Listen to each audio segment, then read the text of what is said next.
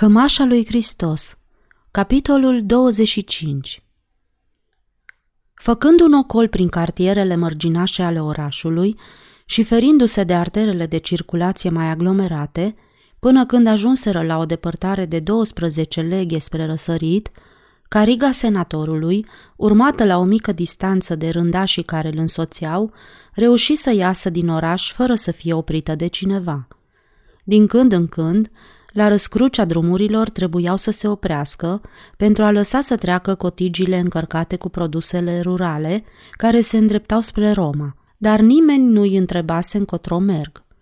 Convingerea senatorului că vor putea face drumul fără nicio piedică se dovedi întemeiată. Dacă cineva avea motive să dispară din Roma, fără să atragă atenția asupra sa, aceasta era ziua cea mai indicată. Ludii romanii, cea mai veche și mai îndrăgită dintre toate festivitățile populare, trebuia să înceapă peste trei zile. În așteptarea acestor festivități anuale, închinate lui Jupiter, tot orașul era în fierbere. Populația începuse să iasă pe străzi și în toate părțile treceau cortegii de rapsozi și saltimbanci, a căror menire era să înveselească lumea. Locuitorii își împodobiseră casele cu drapele și frunze de laur curioși începuseră să sosească din depărtate regiuni ale metropolei. Zgomotul și aglomerația creșteau cu fiecare ceas. Toate drumurile ce duceau la Roma erau pline de curieri, de oameni care se întorceau acasă, de rapsozi, vrăjitori, dansatori, acrobați, scamatori, de pungași și de menajeriile ursarilor și ale celor cu maimuțe. Toți fuseseră cuprinși de o veselie contagioasă. Oamenii, lăsaseră lucrul și disciplina fusese abandonată. Se duse vestea că anul acesta ludii romanii vor fi de o veselie fără precedent. Noul împărat nu era zgârcit. Morocănosul Tiberiu, căruia festivitățile nu-i făceau plăcere, era mort și îngropat. Sejanus, bătrânul acela care învârtea fiecare sesterț de șapte ori în palmă, înainte de a-l cheltui, fusese asasinat. Ca și Gaius, așa că au scăpat de ei. Anul acesta festivitățile ludii romanii meritau să fie văzute. Împăratul Cizmuliță va avea grijă ca poporul să se distreze. Până și creștinii vor putea răsufla tihniți vreme de zece zile, căci nimeni nu se va mai ocupa de ei, deoarece în timpul sărbărilor reprezentanții autorităților vor fi amețiți de băutură și îi vor uita. La răscrucea drumului din Avețano, Cariga senatorului se opri în umbră și Marcelus descălecă, deoarece aici trebuiau să se despartă, el urmând să apuce spre Arpino. Își luă rămas bun și Demetrius, care se simțea încă destul de slăbit, păru emoționat de această despărțire. Marcelus însă se străduia din toate puterile să-și stăpânească tremurul glasului. Drum bun, Demetrius, zise el, și îți urez să reușești în toate întreprinderile tale.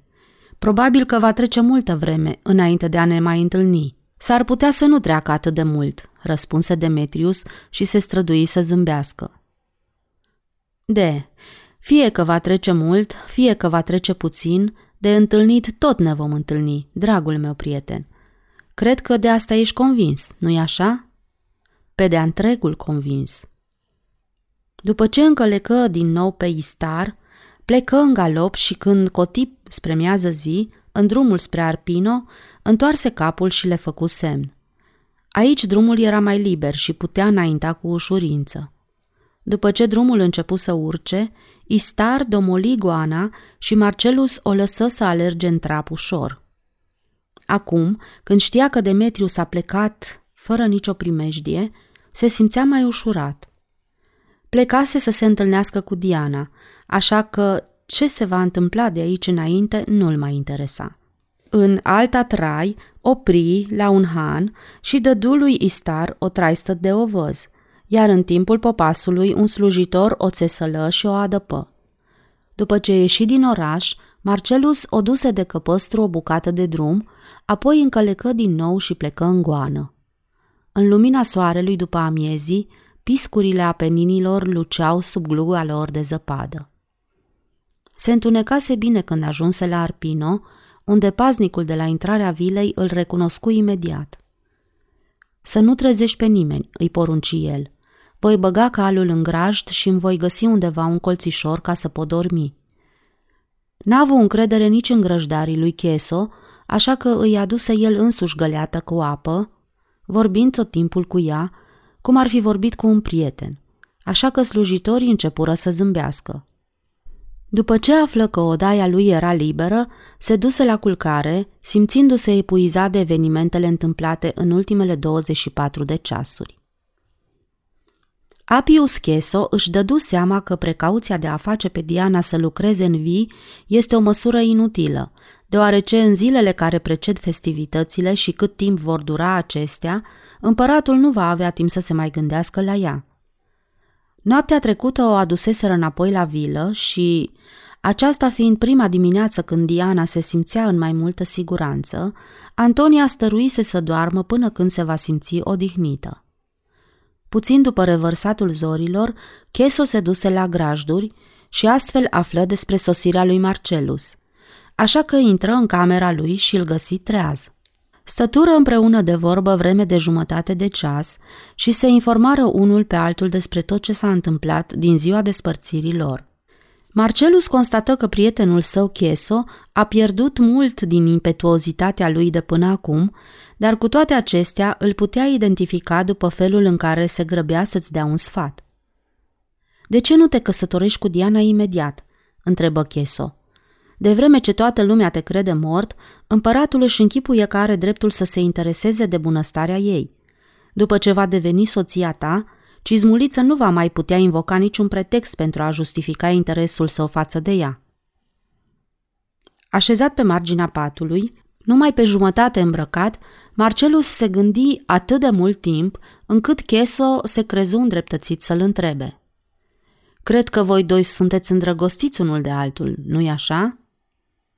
Da, Cheso, dar nenorocirea este, răspunse el abătut, că Diana nu pare hotărâtă să se căsătorească cu mine.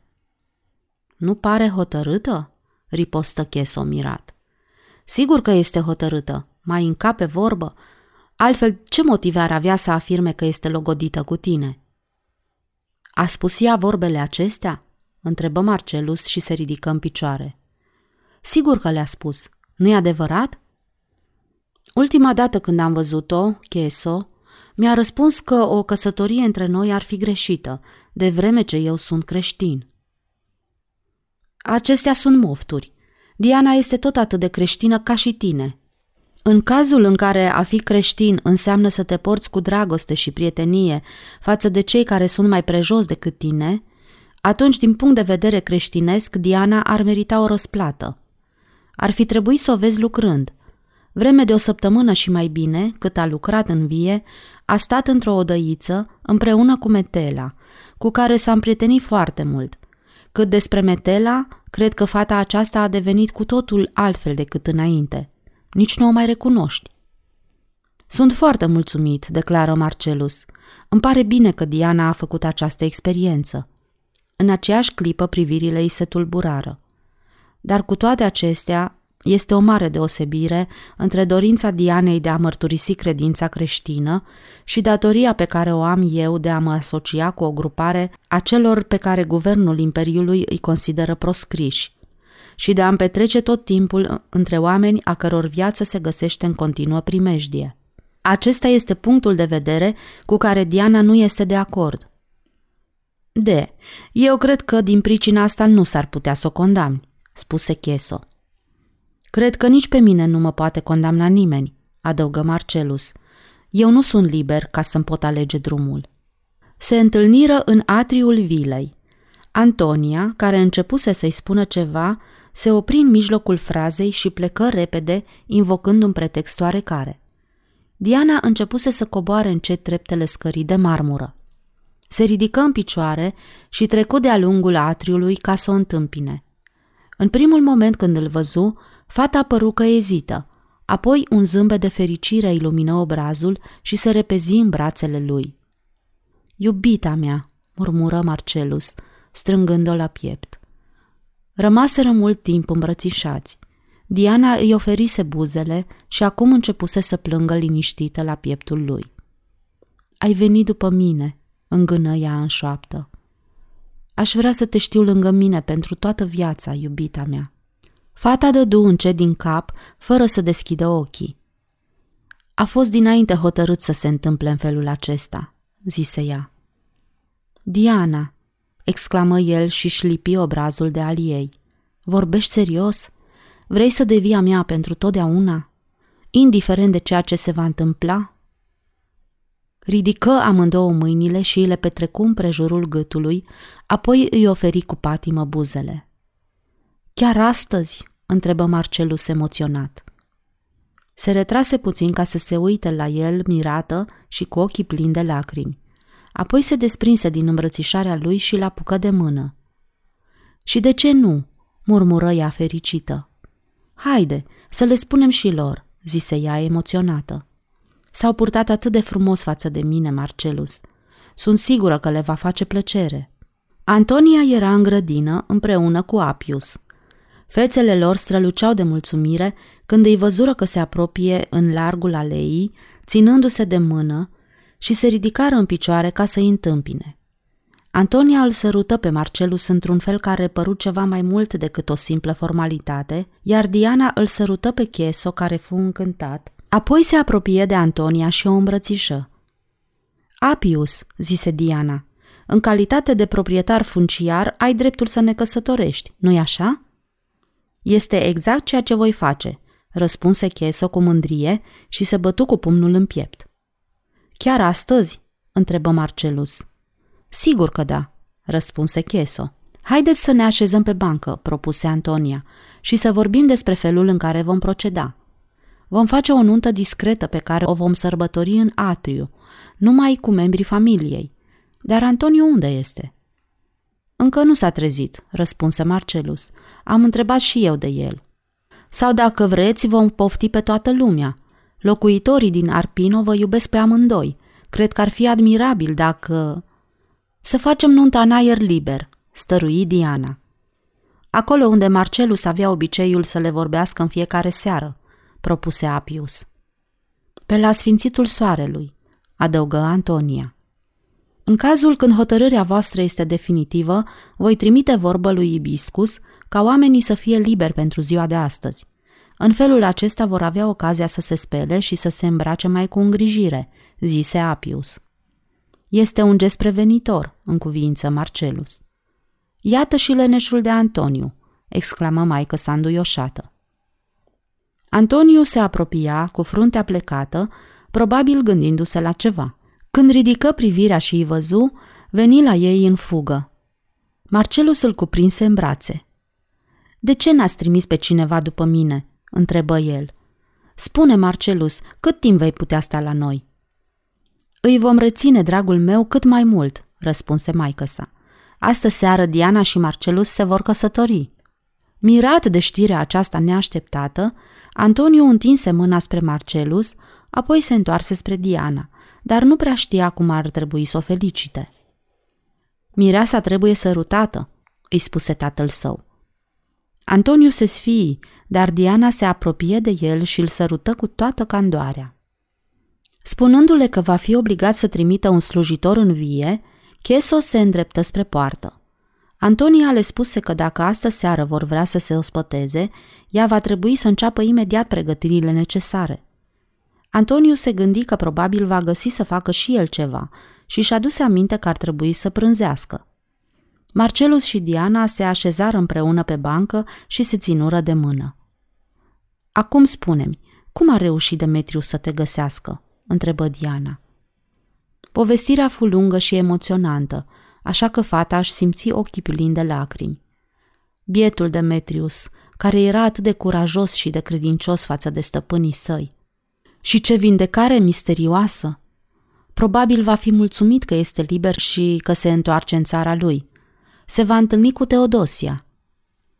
Nu va putea să-i ofere ceva deosebit, zise Marcelus. Viața unui creștin nu valorează prea mult. Afară de asta, Demetrius nu este omul care să se ferească de primejdii. Dar cu toate acestea, Teodosia nu-l va iubi cu nimic mai puțin decât înainte. Dacă se va întoarce la ea, fata aceasta îl va primi și la bine și la rău. Cred că vorbele acestea le-ai spus în parte și pentru mine, murmură Diana. Bine, Marcelus, eu sunt dispusă să te primesc și în felul acesta. O strânse aproape de el și o sărută. Cheso este de părere, declară Marcelus, după o lungă tăcere, și eu sunt de acord cu el, că astăzi nu este nicio primejde să te iau cu mine și să te duc la mama ta. Împotriva ta nu există nicio acuzare. De asemenea, nici Caligula nu va mai pretinde că te caută pentru a te feri de primejdile la care ești expusă, de vreme ce vei fi căsătorită cu mine. Bine, dar care este situația ta, dragul meu? întrebă Diana speriată. Când te vei întoarce acasă, după ce toată lumea a fost informată că te-ai înnecat, apariția ta neașteptată va da mult de vorbit. Crezi că împăratul n-ar putea să afle că tu ești creștin? Este foarte probabil că va afla, dar va trebui să ne asumăm acest risc. Caligula este un nebun și s-ar putea să-i treacă ceva neașteptat prin minte, așa că va uita de creștini. Faptul că tatăl meu este senator îl va determina pe caragiosul acesta să se gândească bine ce face, înainte de a ordona arestarea mea. În orice caz, nu se poate ca tu să stai ascunsă la infinit. Prin urmare, va fi mai bine să plecăm. Și vom vedea ce se va întâmpla de aici înainte. Când vom pleca? Nu vom putea pleca în mod brusc din casa familiei Cheso, căci altfel ar însemna să-i jignim să mai zăbovim până poi mâine. Festivitățile pentru ludii romanii vor începe exact în ziua aceea, așa că vom putea ajunge la Roma fără să ne împiedice nimeni. Putem ajunge fără să ne ferim de patrule? Da, draga mea. În cazul când ne-am travestit și am fi arestați pe drum, ne-am găsit într-o situație primejdioasă. Diana se cuibări la pieptul lui. Dacă tu ești cu mine, nu mă mai tem de nimic, murmură ea. Toată după amiaza, locuitorii din Arpino greblară iarba din centrul satului. Ibiscus supraveghe construirea unui chioșc pe care fetele îl împodobiră cu frunze de ferigă și cu flori. Bucătarii vilei alergau în toate părțile și scoteau din cuptoare turtele dospite cu miere și fripturile. Aerul era saturat de mirosul mirodenilor și al fripturilor de miel și de rață, pe care le trăseseră în frigări. Chelnerul vilei își zise că probabil Cheso a nebunit când văzut ce fel de vin se va împărți celor din Arpino. Zvonul de glasuri păru că se mai domolește, în momentul când cortegiul nupțial apăru în poarta vilei. Apoi începură uralele și aclamațiile. Pentru Diana, pentru Marcelus și în același timp și pentru familia lui Apius Cheso – se opriră unul lângă altul în chioșcul improvizat de lucrători și, după ce se făcu liniște, Cheso, care părea mai demn decât niciodată, le împreună mâinile și le ceru să declare că doresc să devină soț și soție. Apoi, cu glasul solemn, le spuse că unirea lor a fost celebrată în conformitate cu legile matrimoniale. Tinerii căsătoriți se întoarseră spre oamenii din Arpino. Aclamațiile începură din nou. Membrii familiei Cheso îi felicitară și îi îmbrățișară cu dragoste. În primul moment, lucrătorii nu știură cum ar trebui să procedeze. Un moșneag cu capul tremurând se apropie de ei și le strânse mâinile. Veni și Ibiscus, mândru cum se cuvenea să fie un supraveghetor urmat de soția sa, care se înfășurase într-un șal mai frumos decât al celorlalte femei. Imediat după aceea se apropiară și alte femei, urmate de soții lor. Pe cei mai mulți dintre ei, Marcelus îi cunoștea după nume. Diana o îmbrățișă pe Metela, care începuse să plângă. De Marcelus vrut să scape cu o simplă înclinare respectoasă, dar el o cuprinse în brațe și o sărută, fapt care fu cel mai de seamă incident din timpul acestei nunți. Oamenii începură să o aclame pe Metela, care de rușine nu știa unde să se ascundă și în ce parte să se mai uite. Imediat după aceea, Apius Cheso făcu un semn lui Ibiscus, care vrea să spună câteva cuvinte. Ibiscus scoase un chiot uriaș și numai decât se făcu liniște.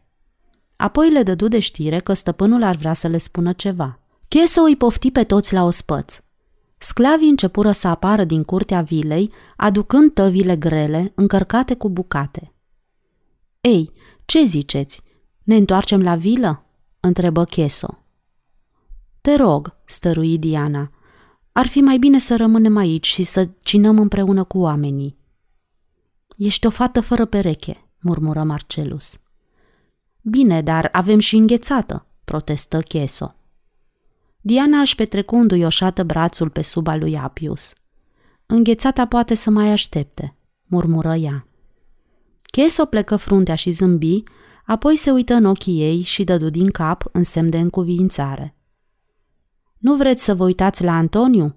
întrebă stăpâna casei și începu să râdă mulțumită. Tânărul Antoniu, încins cu un șorț, se postase în fața unei mese și tăia friptură de miel pentru nuntașii din Arpino. Sarpedon se ținu de cuvânt. Jignit în demnitatea lui de profesionist și fiind convins că nu va avea nimic de pierdut dacă va denunța pe cei din familia Galio, luă hotărârea să ducă până la capăt amenințarea adresată tribunului Marcelus.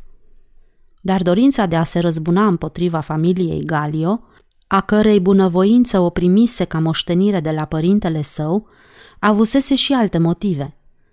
Dacă incidentul acesta nenorocit s-ar fi întâmplat acum câteva săptămâni, probabil că Sarpedon ar fi trecut cu vederea jignirea ce îi se adusese. Dar acum multe se schimbaseră. Azi nu mai avea niciun motiv să aștepte favoarea patricienilor conservatori. Adevărul era că în timpul domniei acestei dinastii era mult mai bine să rupi orice legături cu oamenii aceștia pentru a nu te duce la fund odată cu ei. Tânărul Caligula n-avea niciun fel de simpatie față de oamenii politici mai în vârstă, care erau partizani ai economiilor și care dezaprobau risipa făcută de el în vistieria Imperiului. Toată lumea spunea că împăratul Cizmuliță va încerca să îngenuncheze opoziția lor la prima ocazie ce se va oferi. Sarpedon îl cunoștea pe Quintus, deși nu-l mai văzuse din ziua ascensiunii lui neașteptate între curtenii lui Caligula. Din fericire pentru el, însuși bătrânul Tuscus murise primăvara trecută și Sarpedon, care îl îngrijise în timpul bolii de care suferise bătrânul poet și bărbat de stat, nu mai avusese ocazia să vadă pe nimeni dintre membrii familiei lui. Nu știa nici dacă familia acestuia va continua să-l păstreze în calitate de medic al casei după moartea bătrânului. Fără îndoială nu putea decât să-i folosească, dacă îi va dovedi lui Quintus de partea cui este el, în lupta încinsă între împăratul Cizmuliță și membrii senatului. Oricât ar fi fost de revoltat și de nerăbdător, Sarpedon totuși nu îndrăzni să dea buzna peste Augusta persoana lui Quintus, mai ales cu denunțarea familiei Galio. În conformitate cu obiceiul curții, ceru o audiență și așteptă nerăbdător vreme de trei zile pentru a fi admis în fața înaltului și puternicului Quintus. Dar în timpul acestei așteptări a avut ocazia să-și completeze amănuntele răzbunării sale, deoarece sclavul său aflase de la Decimus că senatorul și Marcelus plecaseră cu grecul într-o direcție necunoscută.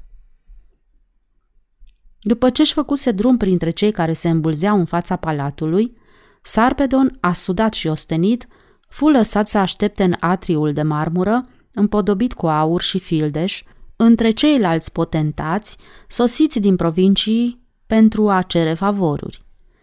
Deși era încă de vreme, majoritatea demnitarilor arătau amețiți de băutură. Unii dintre ei făceau strâmbături caragioase, iar alții se plecau peste balustrada scărilor și începeau să verse. Într-un târziu, Sarpedon fu introdus în camera lui Quintus, care luase hotărârea să termine repede cu el, dar asta înainte de a-i spune că i-a adus știri despre sclavul Demetrius, care era în slujba familiei Galio. Când îi spuse vorbele acestea, Quintus tresări și începu să-l asculte cu atenție. La vila senatorului fusese adus un evreu creștin care recitase de scântece pe deasupra grecului ușor rănit. Tribunul Marcelus nu numai că nu era mort, dar el îl adusese pe vrăjitorul acesta în casa senatorului, or, din vorbele și din toată atitudinea lui se putea vedea limpede că și el este în legături strânse cu revoluționarii creștini. Senatorul și Marcelus au scos din casă în taină pe acest sclav grec și au plecat cu el, probabil pentru a-l ascunde undeva, ceea ce dovedește că uneltesc împreună. Quintus îl ascultă cu interes, dar cu toate acestea, Sarpedon se pomeni copleșit de invective și de reproșuri, din pricină că i-a trebuit atâta vreme pentru a se decide să-i denunțe. Ascultă, Sarpedon, zbieră Quintus la el. Toată viața n-ai fost altceva decât un caragios. Dacă s-ar fi întâmplat să nu fii fiul tatălui tău, care a fost un medic înțelept, nimeni nu te-ar chema aici nici cel puțin să dai o curățenie unui câine când este bolnav de pântecariță. Văzând ce părere are favoritul împăratului despre el, Sarpedon se ridică de pe scaun și se înclină, apoi se retrase de andărătele spre ușă și ieși în atriul care duhnea din pricina aerului stătut. În acele vremuri nimeni nu știa cum ar trebui să se poarte pentru ca să câștige încrederea lui Caligula. Un fapt însă era mai presus de îndoială. Imperiul era în declin, dar înainte de a se prăbuși împăratul Cizmuliță va avea grijă ca pe toți cei care mai credeau în simțul omeniei să-i îngenuncheze și să-i umilească. Quintus nu-l informă imediat pe împăratul Cizmuliță despre ceea ce aflase de la Sarpedon, zicându-și că va fi mult mai bine ca în primul rând să pună mâna pe prada sa proprie. Dacă Marcelus este în viață, era sigur că el știe unde se găsește Diana. Fu trimis un număr redus de pretorieni din garda palatului pentru a supraveghea vila senatorului Galio și a face raport despre orice mișcare ce vor constata. Ziua următoare primi știrea că senatorul s-a întors singur din drumul pe care îl făcuse. Dar în palatul imperial era atâta învălmășeală, încât Quintus își zise că ar fi preferabil să mai aștepte, înainte de a da o lovitură decisivă. Favoriții curții sosiseră în număr atât de mare, încât nu te puteai ocupa de nimic altceva decât de cererile lor. Acuzația împotriva senatorului mai putea întârzia, dar cu toate acestea dădu ordin gărzii să continue cu supravegherea vilei. Dacă se va arăta tribunul Marcelus, îl vor aresta imediat. Îi veni să râdă, gândindu-se la Tulus, care va avea oarecare bătaie de cap în această împrejurare. Dar pe Quintus îl interesa prea puțin ce va face Tulus, deoarece nici el, nici Marcelus nu puteau să-i fie de vreun folos. El fusese cel care sugerase împăratului ideea de a-l însărcina pe Tulus de curățarea catacombelor. Ce va zice oare când se va pomeni față în față cu prietenul său din copilărie, astăzi cumnatul său, și va fi obligat să-l aresteze? În orice caz, asta va fi treaba lui. Târziu, în noaptea a treia de ludii romanii, primi știrea că Diana a sosit la vila Maicăsii, însoțită de Marcelus. Împăratul Caligula băuse toată ziua, așa că acum începuse să zbiere și să pălmuiască slujitorii însărcinați să-l ducă la culcare. De obicei, după câte o beție atât de crâncenă, împăratul se lăsa foarte liniștit în grija slujitorilor, care, după ce îl dezbrăcau și îl întindeau pe pat, nu aveau nevoie să se mai ocupe de el. De asta dată însă, zgomotul infernal al străzilor și urletele dezmățului din palat erau atât de asurzitoare încât cizmulița nu putea închide ochii și se zvârcolea în așternut, chinuit de atroce dureri de cap. Până și Quintus își primi partea lui de invective și înjurături, căci împăratul îl făcu răspunzător pentru urletele celor care treceau în cortegii pe stradă și pentru condițiile respingătoare în care erau sălile de festivități ale palatului. Afară de asta, spunea împăratul, felul în care s-au desfășurat astăzi festivitățile din Forum Iulianum a fost o adevărată rușine. Ea spune, Quintus, cine poartă vina? Până acum nu s-a întâmplat înc- încă să se audă citindu-se o odă atât de banală și atât de lungă, dedicată lui Jupiter, și nici nu s-au mai auzit coruri care să cânte atât de prost. Aveți dreptate, maestate, dar suntem obligați să respectăm vechiul ritual, răspunse Quintus cu glasul mieros. Imediat după aceea îi păru rău că a încercat să se dezvinovățească.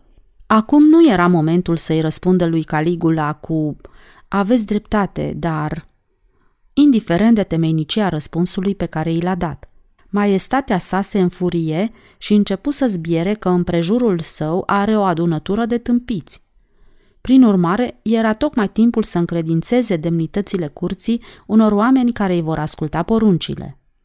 Quintus, cu tot ce a făcut până acum, s-a dovedit un demnitar incapabil. Astfel, Quintus își zise că acesta este momentul cel mai indicat pentru a recâștiga favoarea împăratului, așa că pofti pe toți ceilalți să iasă din dormitor. Fica lui Galus a fost găsită, îl anunță el. Ei, comedie, exclamă cizmuliță. Va să zic că până la urmă târâtoarele tale au reușit să-i descopere ascunzătoarea. Unde este acum această fermecătoare sirenă de gheață? Este în casa ei părintească. A sosit acum un ceas, maestate. A adus-o grecul tău favorit? Nu, maestate. Grecul a fost ascuns de senatorul Galio. Diana a fost adusă acasă de tribunul Marcelus, despre care se spunea că s-a înnecat. O, va să zic că a apărut și el. Adoratorul.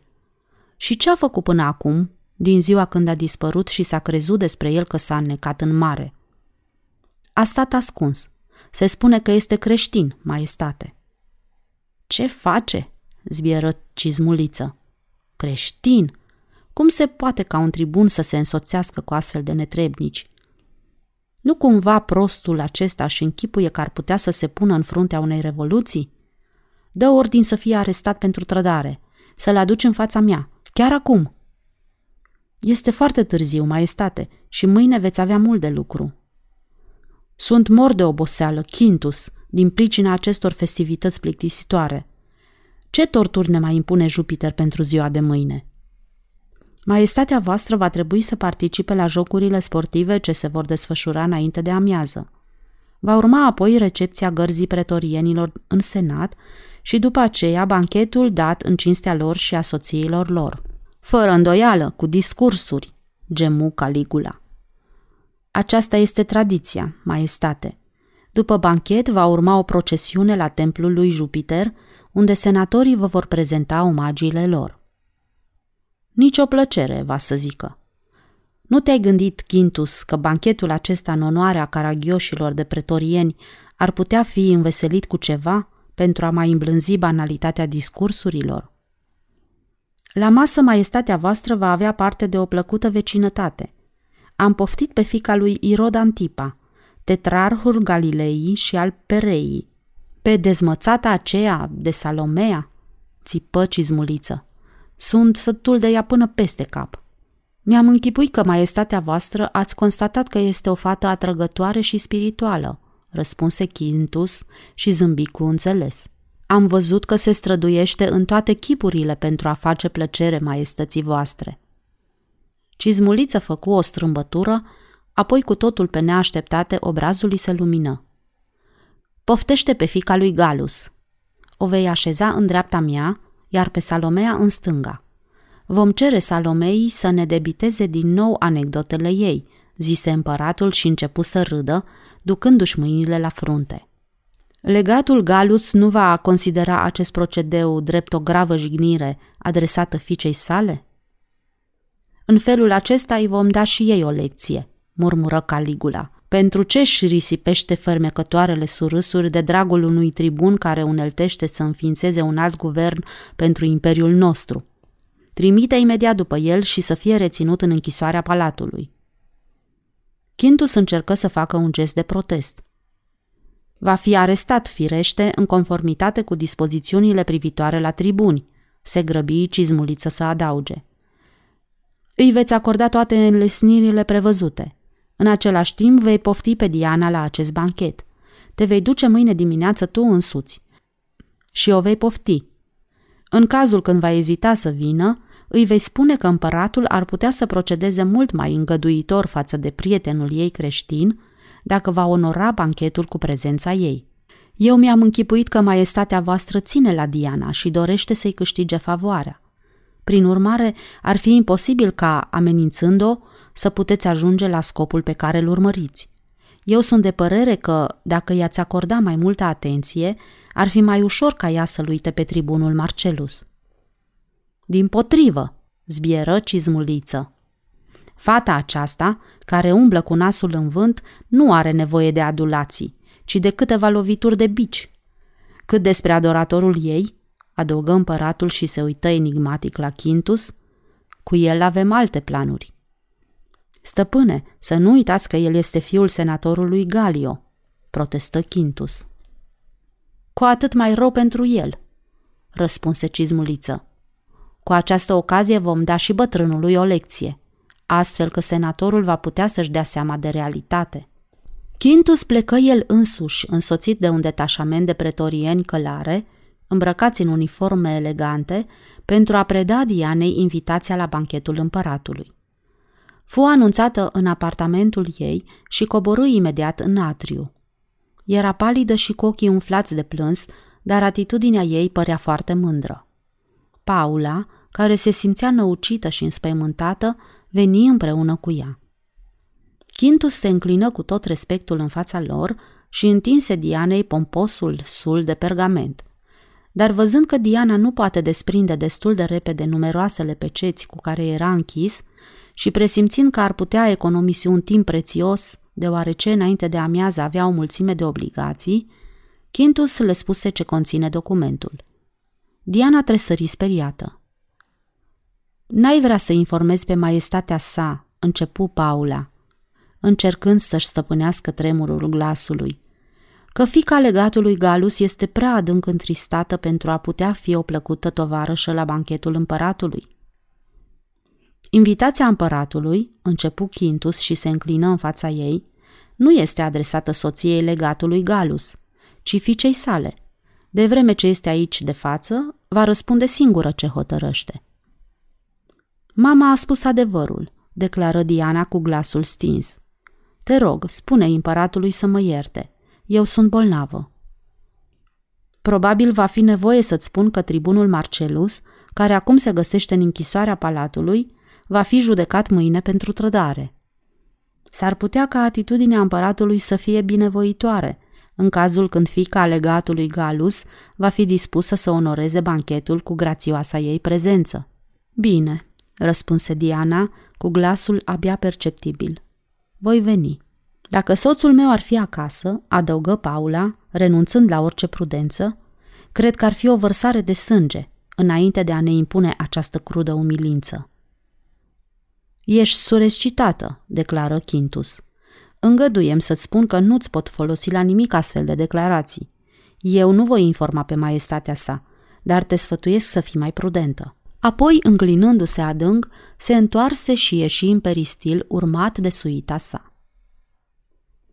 Marcelus rămase mirat de felul în care fu tratat de pretorienii care îl arestaseră și de slujbașii închisorii palatului. Probabil purtarea lor se datora calității sale de tribun. Fiind trezit din somn în timp de noapte, în vila lui Galus, coborâse în atriu unde era așteptat de un centurion care adusese 20 de pretorieni. Dându-și seama că ar fi zadarnic să se împotrivească unor oameni care veniseră în număr atât de mare, le ceru voie să se întoarcă în apartamentul său pentru a-și lua lucrurile de care va avea nevoie și cererea îi fu aprobată cu toată curtenia. Despărțirea fu dureroasă. Diana se încleștă cu amândouă mâinile de el și începu să plângă deznădăjduită. Fii curajoasă! Fii curajoasă, draga mea, o imploră el. Probabil arestarea aceasta a fost ordonată numai cu intenția de a mă umili.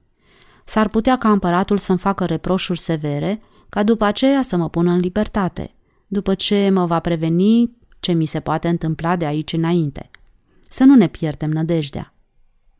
Apoi se desprinse din brațele ei și îl urmă pe centurion. Îi oferiră un cal și îl presurară din toate părțile. Nimeni din cei care circulau pe străzi cu ocazia acestor festivități n-ar fi putut să bănuiască că el este arestat. După ce ajunseră la palat, fu condus în închisoare. Închisoarea era subterană, dar celula pe care i-o dădură era iluminată și ventilată, iar mobila părea destul de bună. Centurionul îi spuse că este liber să anunțe pe prietenii săi unde se găsește acum. Mesajele trimise de el vor fi expediate imediat și va putea primi orice vizitator. Marcelus se așeză numai decât la masă și compuse următoarea scrisoare. Marcipor, sunt în închisoarea palatului, arestat pentru învinuirea de trădare. Informează pe membrii familiei. Vei putea să mă vizitezi în închisoare, dar cred că ar fi mai bine ca senatorul să nu fie expus unei astfel de umilințe. Sunt bine tratat. Când vei veni să-mi aduci cămașa.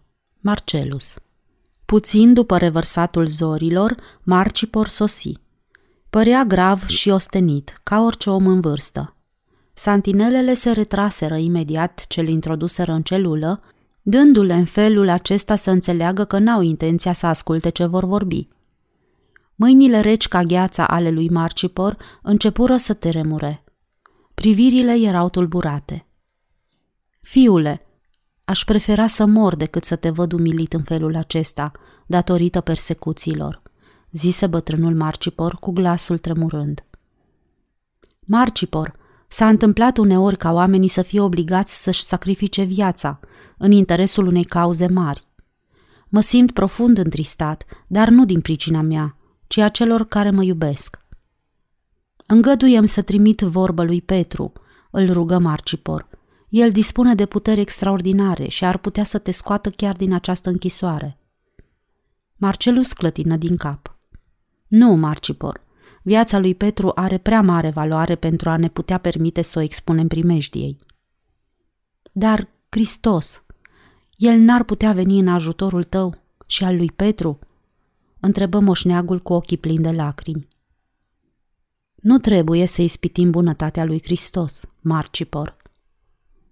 Ți-am adus cămașa, stăpâne, zise Marcipor și desfăcând tunica, scoase veșmântul fără cusături.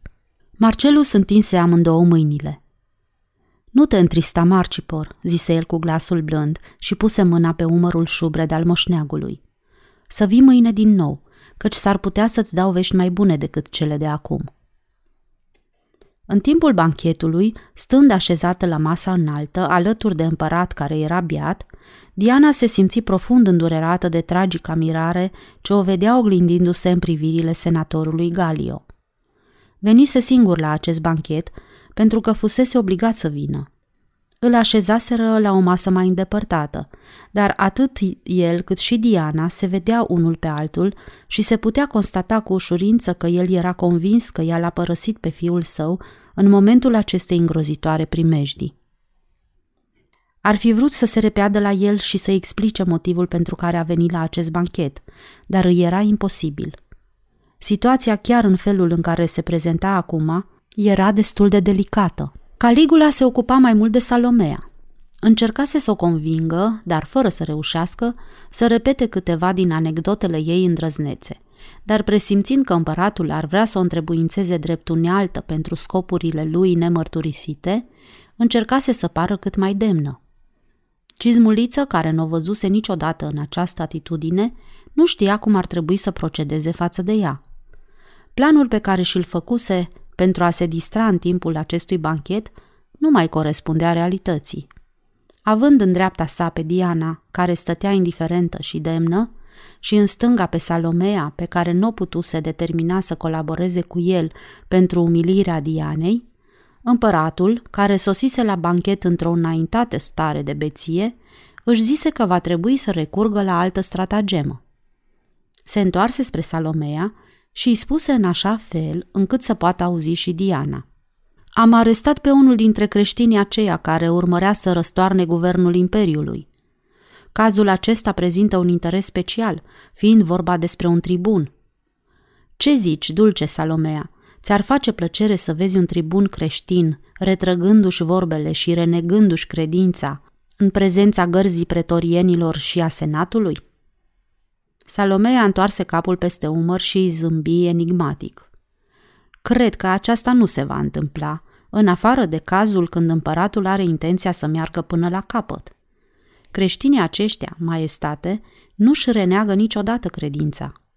Odată, tatăl meu a încercat să-l determine pe un creștin să-și renege credința, dar în loc să-și o renege, a ținut o cuvântare care a contribuit la compromiterea reputației întregii noastre familii și mai ales a reputației mele. Dacă ai fi auzit vorbele pe care le-a spus despre mine, ai fi rămas îngrozit. Purtarea lui a fost neîngăduită, așa că am fost obligat să-l pedepsim. L-ați biciuit?" întrebă el, convins că Diana a auzit întrebarea. I-am tăiat capul, răspunse Salomea. Va să zic că l-ai pedepsit, zise Caligula. Dar ce faceți cu cei care spun vorbe neîntemeiate pe socoteala voastră, chiar acolo în Galileea? Întrebă el, înghiontind-o cu cotul și începu să râdă. Imediat după aceea se întoarse spre Diana pentru a vedea ce impresie a făcut asupra ei această conversație. Constată că era palidă ca o moartă. Quintus, care își asumase rolul de pretor, anunță că va vorbi Corneliu Capito, care ținu cel mai execrabil discurs dintre toate cele de până acum, deoarece în mod inexorabil trebuia să le elogieze pe Caligula. Ori bătrânul Capito era un bărbat corect. Urmă un cor care cântă o odă. Un prinț egiptean ținu o cuvântare și în timpul acesta Caligula era gata să adoarmă. Făcu semn lui Quintus, iar acesta se adresă unui ajutor al său. Acum vom avea ocazia, se adresă cizmuliță Salomei, să ne convingem până unde merge devotamentul unui tribun creștin față de credința sa. Am trimis după el să-l aducă. Nu uita ce ți-am spus, maestate. Oamenii aceștia nu se tem de nimic. Vrei să faci prin soare? Pe orice vei dori, maestate, răspunse ea cu indiferență. Caligula își desprinse o brățară de smaralde și o puse pe masă. Salomea scoase un medalion pe care l-avea prins pe lanțul de aur din prejurul gâtului și îl deschise. Hmm, murmură Caligula. Ce ai acolo? O șuviță de păr? O șuviță de păr din capul singurului om cinstit pe care l-am văzut în toată viața mea, răspunse Salomea. A fost și cel mai curajos dintre toți. Caligula se ridică în picioare cu greutate și toată adunarea aceasta de demnitare a Imperiului se ridică și se înclină în fața lui. Le făcu semn cu mâna să se așeze din nou. Se simți impresionat de multiplele lor dovezi de fidelitate față de tron. Se pare că atât garda pretorienilor cât și senatul apreciau valoarea credinței unanime față de împărat și față de imperiu. Cei de față îl ovaționară, dar manifestația aceasta a părut timidă. În ultimul timp, a ajuns la cunoștința împăratului că o grupare secretă, formată din creștini, a început să uneltească și să vorbească despre un împărat, un demagog evreu cu numele Isus, care a fost osândit pentru trădare și tulburarea liniștii publice la Ierusalim, unde a fost răstignit. Ucenicii săi, un grup de pescari ignoranți și superstițioși, a răspândit zvonul că învățătorul lor a înviat și va întemeia o nouă împărăție. Despre nebunia aceasta nici n-ar merita să vorbim, adăugă Caligula, dacă s-ar limita numai la oameni naivi și la fanatici care își închipuie că ar avea ceva de câștigat dintr-o schimbare de domnie. Dar de asta dată am aflat că un tribun al nostru, Marcelus Galio, Privirile invitaților se întoarseră încet spre senatorul Galio. Dar el nici nu clipi. Era cenușiu la față și se uita la Caligula. Gura era încleștată și ochii îi scăpărau. Nu ne vine să credem, continuă cizmuliță, că raportul ce ni s-a făcut ar putea să fie întemeiat. Tribunul Marcelus Galio, în conformitate cu legea, are dreptul să se prezinte în fața noastră și să se apere. Diana se simți mândră de soțul ei, foarte mândră când îl văzu că intră cu fruntea sus, înconjurat de gardienii palatului, care pătrunseră în sală și se apropiară de masa înaltă la care era așezat împăratul. Pretorienii erau toți impunători și cu înfățișare atletică, între 20 și 30 de ani, cu maxilare puternice, lați în umeri și cu fețele arse de soare. Totuși, își zise Diana, Marcelus este cel mai impunător dintre ei. Și dacă Isus, al cărui eroism a inspirat atât de puternic pe adoratul ei soț, ar fi avut cândva nevoie de unul care să lupte pentru el, nu putea să aleagă un bărbat mai desăvârșit decât pe Marcelus al ei. Îi fusese atât de frică și se temuse atât de mult că el nu va înțelege motivul prezenței ei în această sală, alături de netrebnicul acesta biat, cu obrazul ca de cocă și cu ochii mici și cruzi. Dar nu, Marcelus înțelesese. Ochii li se întâlniră și ai lui se aprinseră de un zâmbet, de adorație. Buzele lui făcură o mișcare, ca și când ar fi vrut să-i trimită un sărut. Marcelus făcu un pas și se opri în fața împăratului. Toată lumea se uita încremenită și fără să facă nicio mișcare. Tăcerea din sală părea chinuitoare. În fața palatului începuse să se adune procesiunea celor care trebuiau să însoțească membrii corpurilor legiuitoare la templul lui Jupiter. Fanfarele cântau și mulțimea adunată în lungul străzilor laterale începuse să chiuie și să aclame, dar în sala aceasta în care se ținea banchetul nu se auzea nimic. Tribunule Marcelus Galio, începu Caligula încercând să pară demn. Ești acuzat că te-ai asociat cu partidul revoluționarilor care se numesc creștini. Se spune că acești urzitori ai Revoluției, în mare parte sclavi și tâlhari, au proclamat întemeierea împărăției lui Isus, evreul acela din Palestina care a fost osândit pentru trădare, blasfemie și tulburarea ordinii publice. Ce ai de răspuns? Diana încercă să descifreze obrazul nepăsător al soțului ei, dar nu putu descoperi nici o urmă de spaimă. Judecând după atitudinea lui de acum, părea că s-a prezentat la împărat pentru a-i se conferi o distinție. Cât era de elegant în uniforma lui de tribun. Ce putea să fie veșmântul acela de culoare cafenie care îl ținea împăturit pe braț? Diana simți că ceva îi taie respirația când constată că era cămașa Galileanului. O lacrimă fierbinte îi alunecă în lungul obrazului. O, Cristoase, îndură-te! Marcelus a adus cu el cămașa ta. Coboară mila ta spre Marcelus, care te adoră atât de mult. A renunțat la atâtea bucurii de dragul învățăturii tale. Acum este în fața judecății și încearcă să îi spășească într-un fel atât de cumplit ceea ce a greșit față de tine. Rogu-te, Cristoase, ajută-l pe Marcelus al meu. Este adevărat, maestatea voastră, răspunse Marcelus cu glasul sonor care putea fi auzit până în fundul sălii, că eu sunt creștin, dar nu sunt trădător. Nu am uneltit împotriva guvernului Imperiului Roman. Acest Isus pe care eu l-am răstignit pe cruce este un rege adevărat, dar împărăția lui nu face parte din lumea aceasta. El nu are nevoie de un tron pământesc, ci în inimile oamenilor care încearcă să trăiască în pace, cu dreptate și bună învoire între semenii lor. Spui că tu ai osândit pe acest evreu la moarte? întrebă Caligula. În cazul acesta, ce te determină să-ți primejduiești viața ca reprezentant al lui? Asta este o problemă de echitate, maestatea voastră. Isus n-a săvârșit nicio crimă. Procuratorul care l-a judecat a stăruit pe lângă acuzatorii lui să le libereze – Omul acesta nu făcuse altceva decât cutreierase regiunile rurale și îndemnase oamenii să fie buni unii cu alții, să fie cinstiți și iubitori de adevăr, miloși și îngăduitori.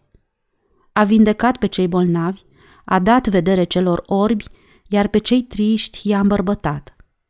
Oamenii aceștia l-au urmat mii de inși, din loc în loc și zi de zi, ascultând cuvintele lui și străduindu-se să ajungă cât mai aproape de el pentru a-și găsi mângâierea în durerile lor.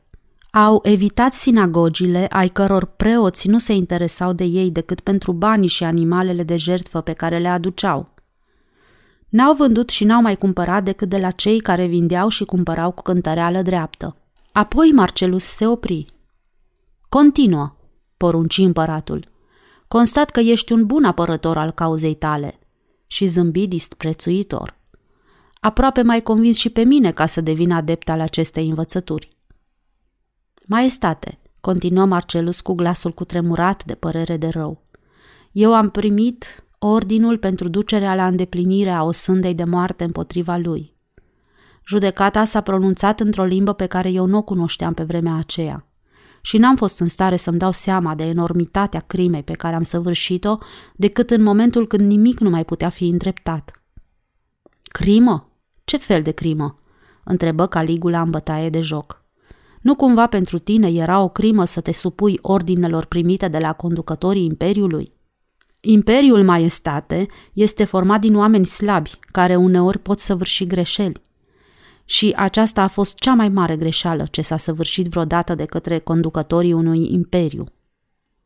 Așa, va să zic că conducătorii imperiului săvârșesc greșeli, rânji Caligula. Probabil vei fi destul de îndrăzneț ca să afirm că și împăratul ar putea săvârși greșeli.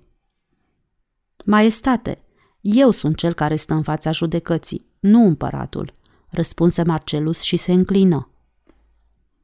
Caligula păru că nu s-a așteptat la răspunsul acesta și se aprinse la obraz ca o flacără. Din partea unde era Salomea, auzi un chicotit gutural care îl făcu să devină și mai întărâtat. Ce este veșmântul acesta de culoare cafenie pe care îl ții pe braț?"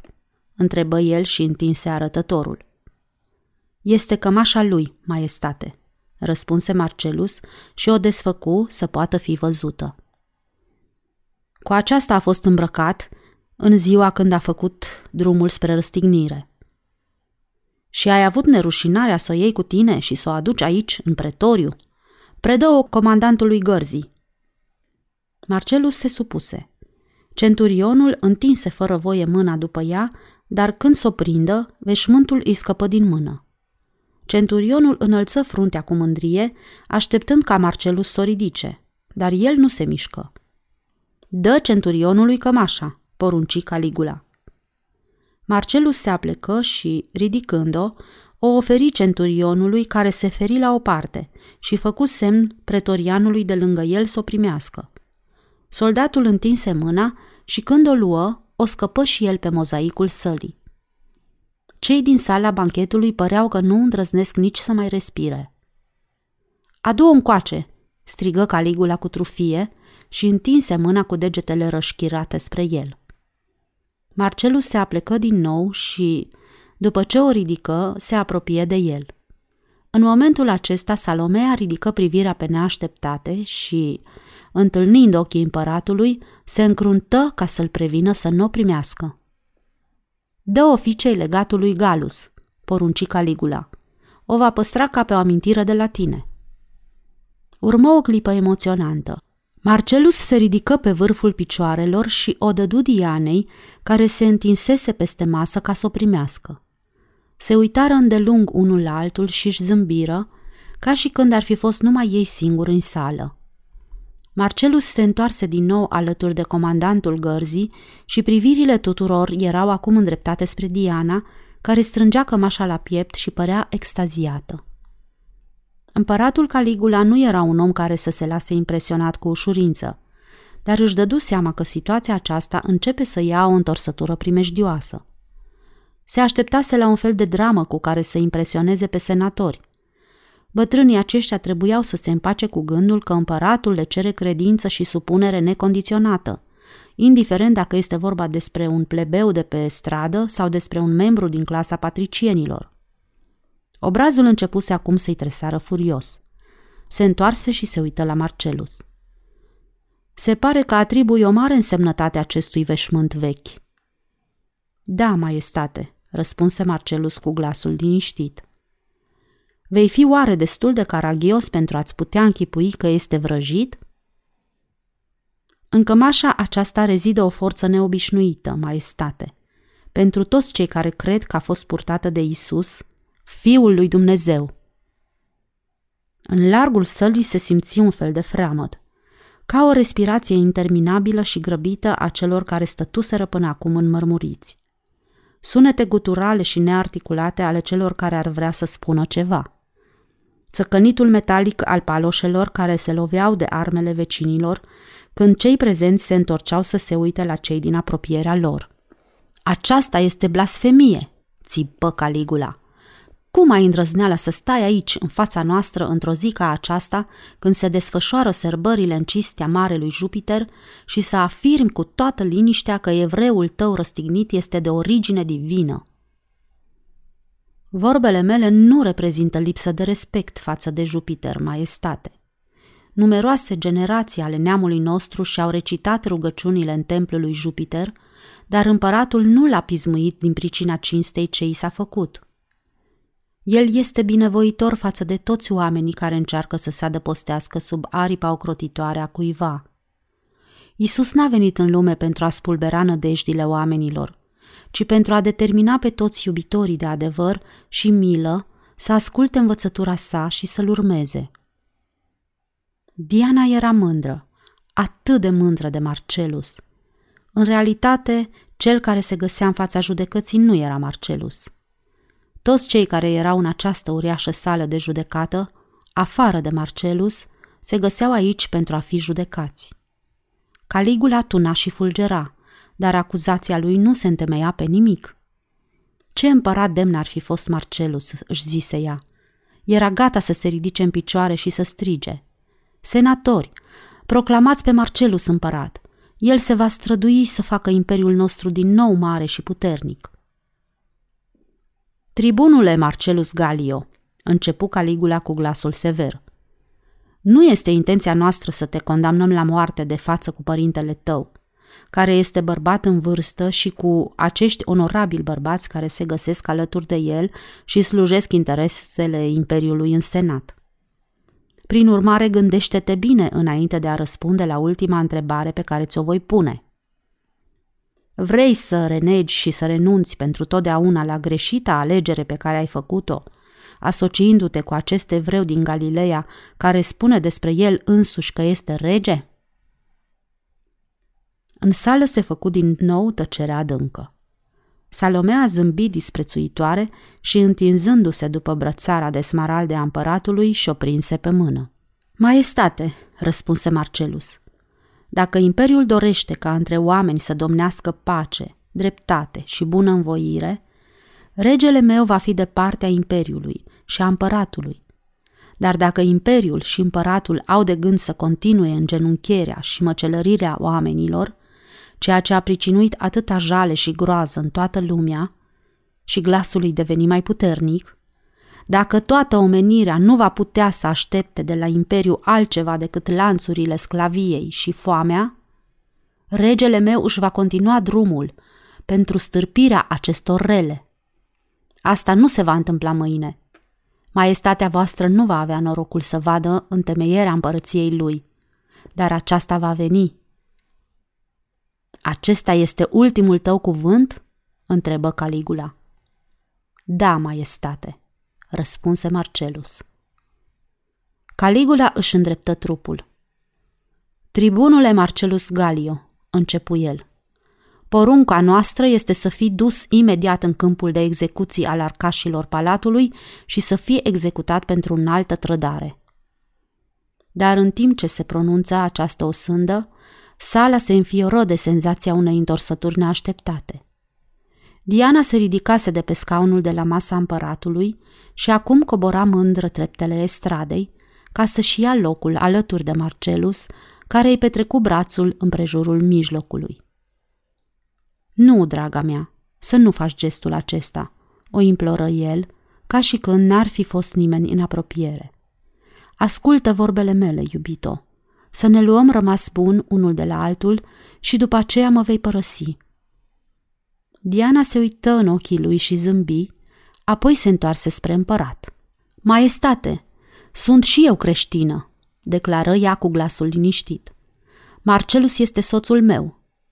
Pot să-l însoțesc?